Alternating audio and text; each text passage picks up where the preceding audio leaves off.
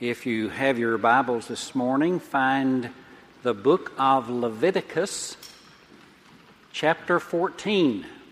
The book of Leviticus and chapter 14. Leviticus comes right after Exodus, unless you're very familiar with the book of Leviticus, which I doubt if you are. But Leviticus chapter 14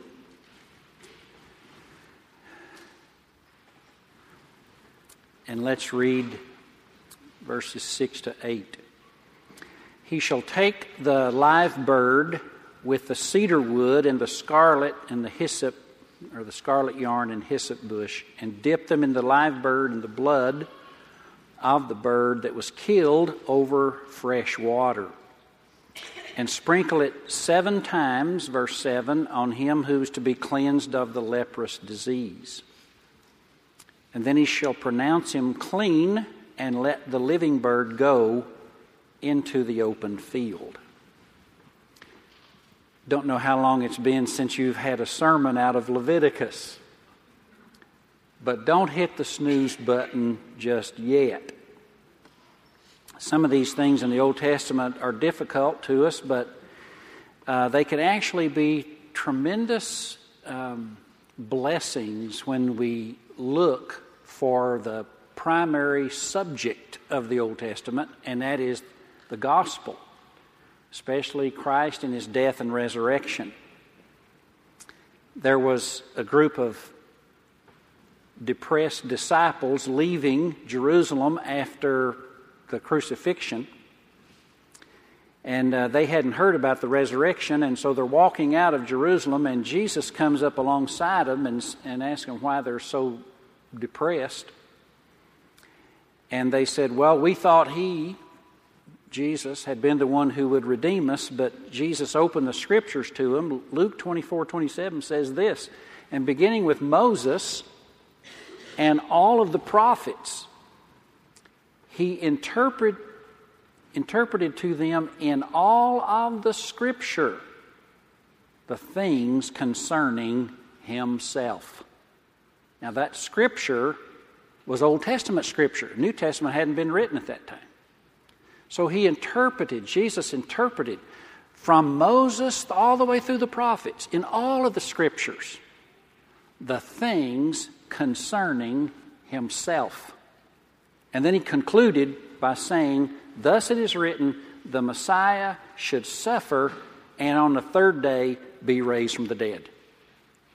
So that's the topic of the Old Testament. In all the scriptures, that Christ who would come would die on a cross and that he would be raised from the dead. Another New Testament reference that gives you some understanding of how to read the Old Testament is Hebrews 10:1. He says the law, that is the Old Testament, is a shadow or gives us silhouettes of the wonderful things that was to come. Pictures. Just as a lot of times we begin a child's learning with pictures, so the Old Testament gives us pictures. But what is the primary theme? It would be Christ in his death and in his resurrection. So put on gospel glasses when you read these Old Testament texts. And I want to give you an illustration of this today uh, in the healing or in the cleansing, more accurately, the cleansing of the leper. Let me begin by saying what, a, what the leper was in the Old Testament. If you found yourself to be broken out with some horrible looking sores that started small and spread throughout your body. You might be afflicted with what the Old Testament calls leprosy. Today it might be called Hansen's disease, but not sure if it's the same thing. But in the Old Testament, to be afflicted with leprosy was considered to be a judgment from God, uh, an affliction brought specifically because of your sin. Uh, you were under a blow. In fact, the word leprosy means to be smitten, to be smacked. And you have an example of this in Numbers chapter 12 when Moses' sister, whose name was Miriam, came to Moses and with a really bad attitude and said, Who's to say God's only speaking through you? And Moses was meek and he didn't respond, and, but God did. And God came down in a, this big cloud and settled over Moses and Miriam. And then it lifted, and when the cloud lifted, Moses looked at Miriam, and behold, she was smitten with leprosy. All these sores had broken out all over her body. And then Moses prayed for her, said, Please, God, lift the judgment. And God did. So to be hit with leprosy was a judgment. If you had leprosy, you were considered to be under the judgment of God. It's different from being sick. Uh, this is why uh, you often get the idea of being cleansed from leprosy, not just healed, but cleansed. Verse 7 sprinkle it seven times on him who is to be cleansed of the leprosy. Jesus in Matthew 10, verse 7 and 8, sent the disciples out and said, Go and preach, saying, The kingdom of heaven is at hand, and you're to heal the sick, but cleanse the leper. See, if you're sick, you need healing. But if you're a leper, it's different. You need cleansing. If we confess our sins, He's faithful and just to forgive us and cleanse us from all unrighteousness. So, this is the idea behind the leper is that you were under judgment and you needed to be forgiven and cleansed from your sin. This is another thing about the leper is they were placed, look at uh, Leviticus 14 verse 3, they were outside the camp. A leper was not permitted to come inside where the people of God dwelt and worshiped. He, so he says to the priest to cleanse the leper, verse 3 he shall go outside the camp and look at him. So the leper was exiled. This is another aspect of what it means to be a leper in the Old Testament. You were considered to be under judgment, you were considered to be exiled from God and worship and cut off from God's people. And you even had to wear this cloth over your face or over your lips uh, that would keep you from infecting others. And if somebody happened to accidentally come near, you were to cry out, I'm unclean, I'm unclean. You see that in uh, chapter 13 and verse 45. The leprous person has a disease, shall wear the torn clothes and let the hair of his head hang down and cover his upper lip and cry out, I'm unclean, I'm unclean. He had to cover his whole mouth. So to be a leper was to be viewed as smitten of God, judged, exiled away into a, uh, remember the prodigal, he was in the far country, away from his father. Or Adam put outside the garden, exiled. Or Israel exiled to Babylon. It's always a judgment to be put outside the camp. So, I think, uh, just a side note too, this is one of the reasons, verse 3, that the priest had to go outside the camp to see him and pronounce him clean and sprinkle him with the blood. And I think this gives us a lesson on the fact that people who do not know God, they do not come to church. We must go out there and invite them to church to hear the gospel. They are exiled, so we must go to them. So the priest goes to this leper. But now, the core of what I want to share with you today is in the method of cleansing. Look uh, again at verse 4. The priest will command to take for him who is to be cleansed two live birds, and then you have a stick made of cedar, scarlet yarn, and hyssop. Uh, now, my guess is All that is is a little stick, and the hyssop bush acted as a sponge, and you would wrap the, yarn, the scarlet yarn with the hyssop around that stick, and you would sprinkle the leper. It kept the distance between you and that leper who's under judgment. You don't want to get too close, see. So they would so God says you take this instrument of hyssop and you sprinkle the leper. In Psalm 51, just by the way, David prayed after Bathsheba, his failure with Bathsheba. He said, Oh God, cleanse me with hyssop. You know what he prayed? You know what he means by that? He's taking out of Leviticus 14, he considers himself exiled under judgment, a leper, away from worship. And he's praying, God, I'm like a leper. I need you to cleanse me with the blood. Sprinkle me seven times. Now, the cleansing here, then, with this hyssop instrument, he says, then you include with that two birds. And you put one of these birds, now follow me here, verse 5 the priest will command them to kill one of the birds in an earthen vessel. You got two birds. You take one and you put it in a jar or a bowl, thus the title of my sermon, A Bird in a Bowl. But you put one of those birds in a bowl that has water in it, a little bit of water at the bottom. And in that bowl, you kill that bird as a sacrifice. And its blood mingles with the water.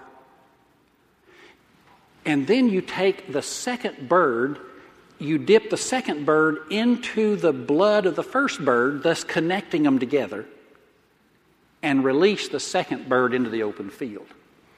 Do you see that in verse 7? He shall sprinkle it seven times on him who's to be cleansed of the leprosy, and he shall pronounce him clean, and let the living bird go into the open field. So he has to use two birds in order to show what? The death of Christ, one bird is killed, and his resurrection the death of Christ, and then he sprinkles, you take the bird who's, who's let go in the open field and puts the blood of the dead bird on it so that they're joined, and then he lets that one go free. This shows that Jesus not only dies for our sins, but ascends into heaven with the power of the blood upon him. Now, the vessel in which the bird is contained is a picture of the body of Jesus. Because his spirit is confined to the earthen vessel. Now, it's a common theme in the Old and New Testaments to call your body a vessel or a bowl in which your spirit resides. 2 Corinthians 4 7, Paul said, We have this treasure in an earthen vessel. Uh, 1 Peter 3 7 talks about the woman in a marriage is the weaker of the two vessels husband and wife. She's the physical weaker, usually. And so the vessel here is the Spirit of Christ within his body. And then the, the, when the death of Christ is depicted, the bird is released from the vessel and flies into the open field, taking with him not the old body that is broken at the cross. And the water in the bottom of that bowl is mingled with that blood, also showing John 19:34 it says that when the soldiers pierced Jesus' side, there came out blood and water. Why would John add that? Because I think he's saying there's the sacrifice for the leper. The blood and the water mingle together. And further, John brings it up again in 1 John 5 6 when he talks about the testimony of Jesus at the cross. He says, This is he, talking about Christ, who came by water and blood. not by water only, but water and blood, referring straight back to Leviticus 14 and the leper's sacrifice of the two birds. He wants, John is saying, uh, and, and he would hope that people who were listening would understand that Old Testament reference. But he's saying we're lepers, and he who has come has come to cleanse the leper, the corrupt sinner under judgment, in exile from God and cut off from God's people. Now, one of the things that I noticed here is when the bird was killed, the other bird was released, indicating the joyous exit of Jesus Christ from this life and from his body. When Jesus was in heaven, it was a great laying aside of attributes and glory for him to come and limit himself and confine himself to an earthly vessel of the body. And so in John 17, Jesus prays something like this Now, Lord, it's time. Father, glorify me with the glory I had before I came. He's ready to go. And he says to his disciples, I'm going to go and be with the Father. And he said, And if you loved me, you would rejoice that I'm going to be with the Father. He was glad to exit the confines of the mortal body. Let me ask you a question Is a bird happier in a cage or in an open field? Well, uh, I had a I thought it was a cockatiel, but uh, my wife said it was a hook beaked canary. Okay.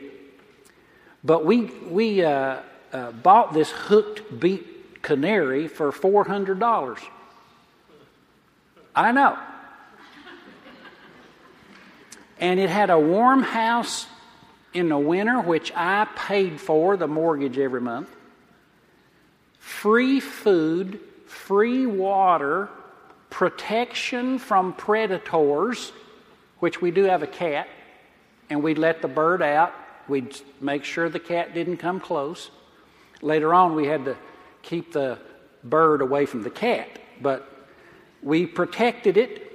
Jan even brought, bought the bird some toys. I'm like, really? That's unnecessary. And the bird was with us long enough that I assumed it had an affection for us. I put it on my shoulder, walk around the house. Jan would put it on her shoulder. She'd walk around the house and do things and forget the bird was on her shoulder and it would poop down the back of her shirt. That's how happy she was and how happy the bird was. At least I thought so. One day I went out in the garage and then I realized I need to get something in the car. The bird was on my shoulder, and I walked outside. When I walked outside and that bird saw the sunshine, boom, it's gone. I thought, oh, it's just going to circle around and come right back. No.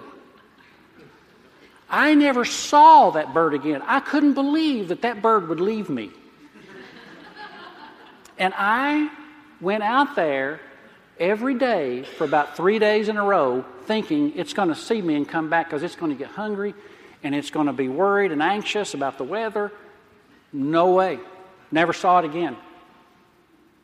A bird would rather take the dangers and the elements of the outside world than be put in a cage with everything provided. This, this depiction of Jesus as he exit the body was a liberation to him. That's why he says in John 14, 28, You heard me say to you, I am going away and I will come to you, and if you loved me, you would rejoice because I'm going to the Father.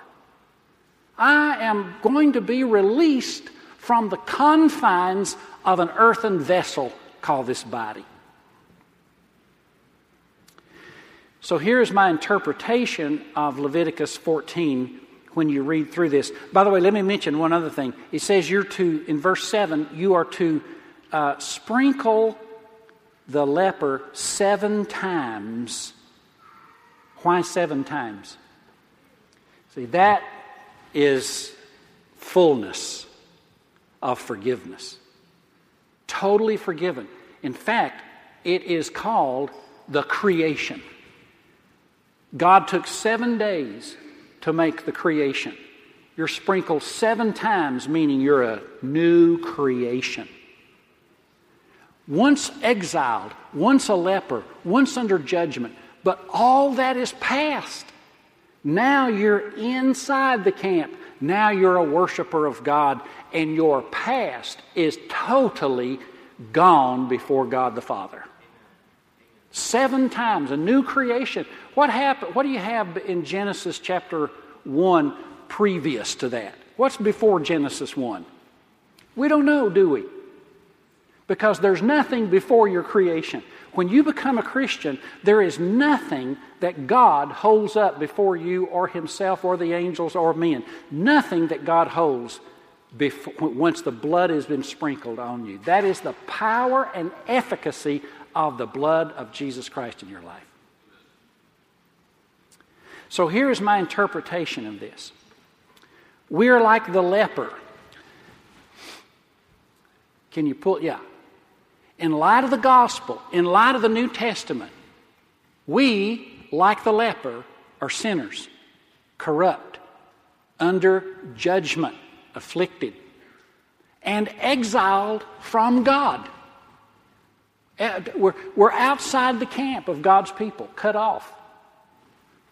But Jesus Christ, symbolized by the birds, in his death, the one bird killed in the vessel, and his resurrection, the second bird released in the open field, brings full forgiveness, sprinkled seven times, and thus a new creation.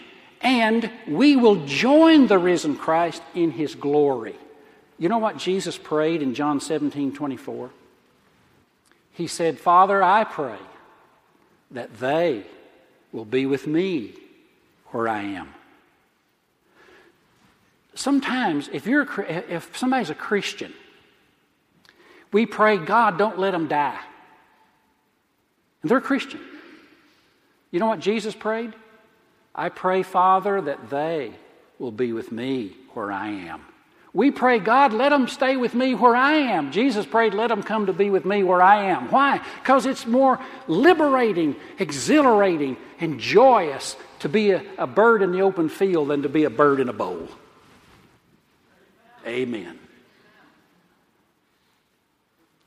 I had a guy this morning in the early service when I was talking about this. He came up afterwards and he said, You know, uh, after listening to this sermon, I wanted to die.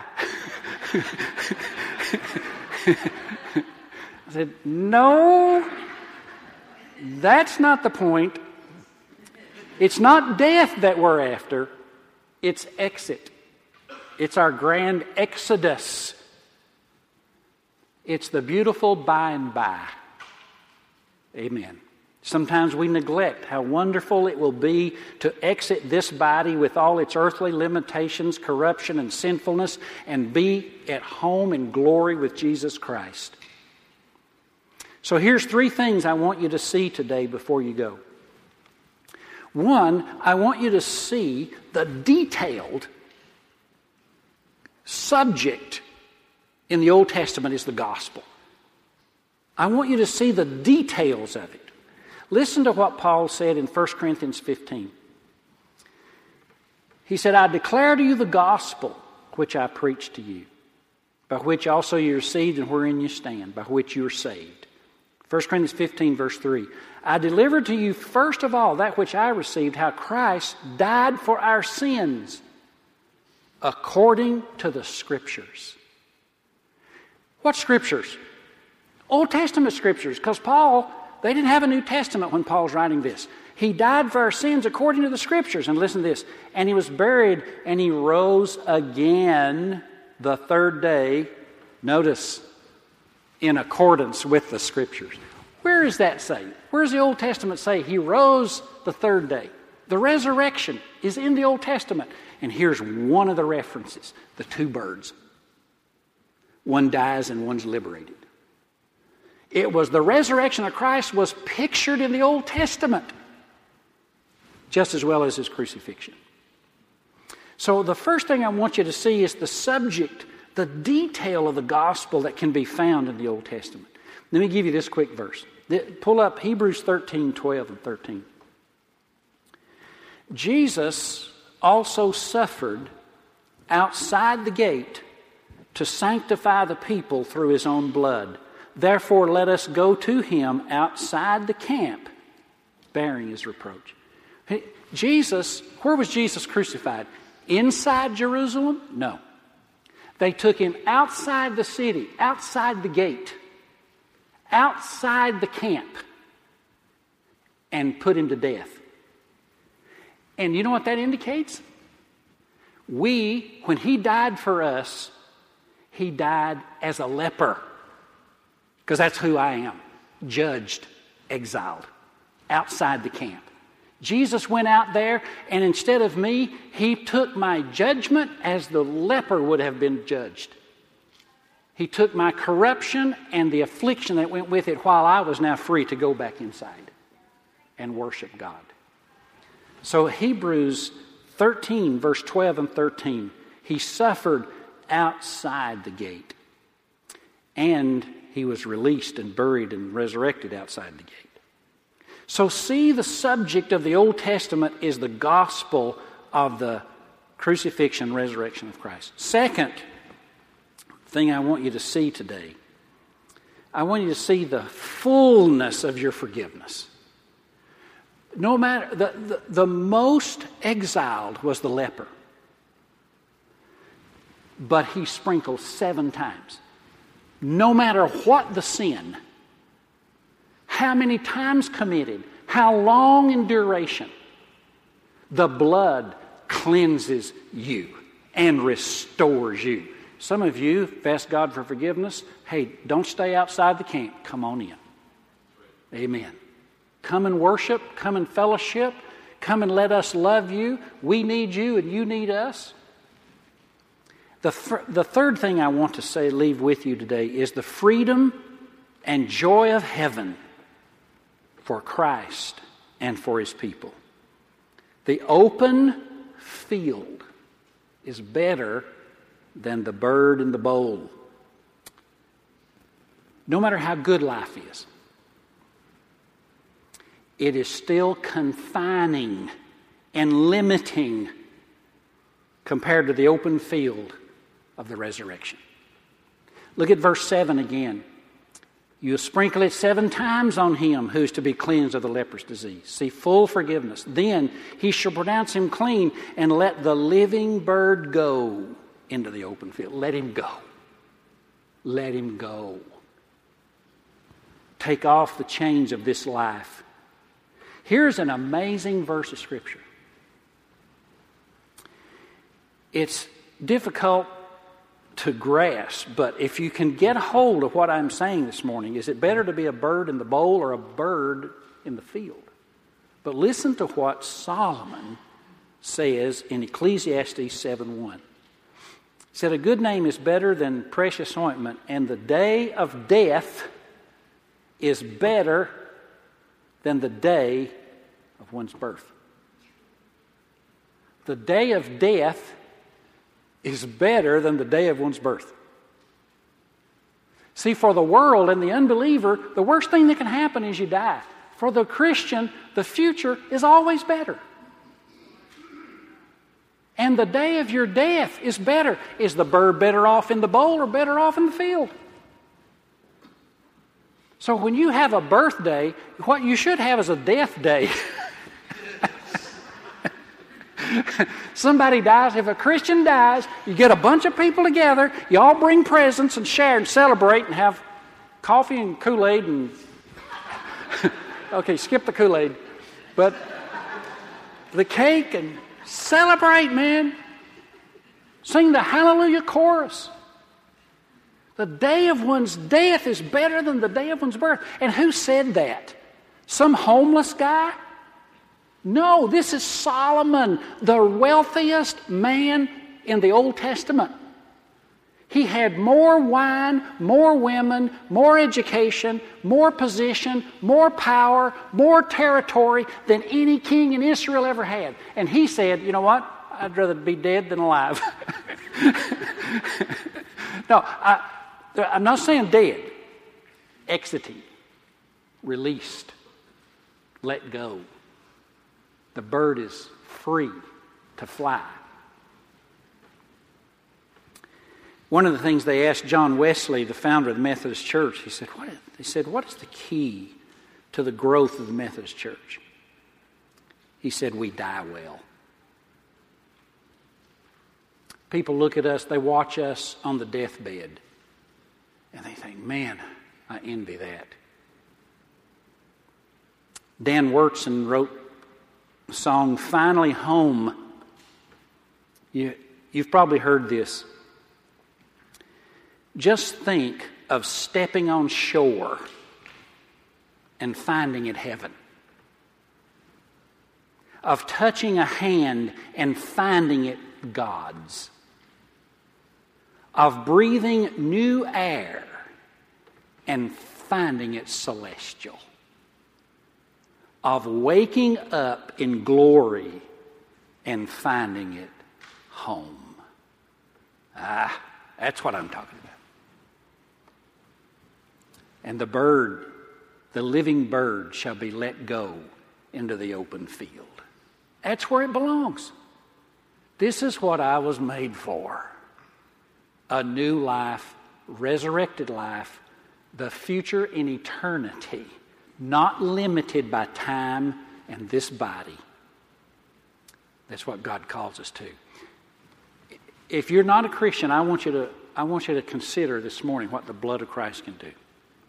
And I want you, like the leper, to say, God, I'm exiled from you and your people. I want to come home. I want to be cleansed. I want to live forever. I want to be an answer to the prayer of Jesus that where he is, there will I be also. Amen. If you would like to be baptized, we have some sheets out there on the, on the desk, the welcome desk, and it will give you scriptures on baptism. We're setting up, uh, talking about dates. If you have a date you prefer, let me know. Uh, we're planning a wonderful baptismal service uh, here at the field house. So let me know when you're ready and uh, let me know on the way out, and I'll give you one of those sheets. Right now, let's pray together. Holy Father, we praise you with all our heart for a future in Christ, that it just gets better and better. And we thank you for the pictures of it, just little glimpses of the glory that is to come. And we thank you uh, today for the Lord Jesus Christ, so detailed and pictured here in his death and in his resurrection. And as lepers, we ask you to cleanse us, heal us, make us yours forever through Jesus Christ.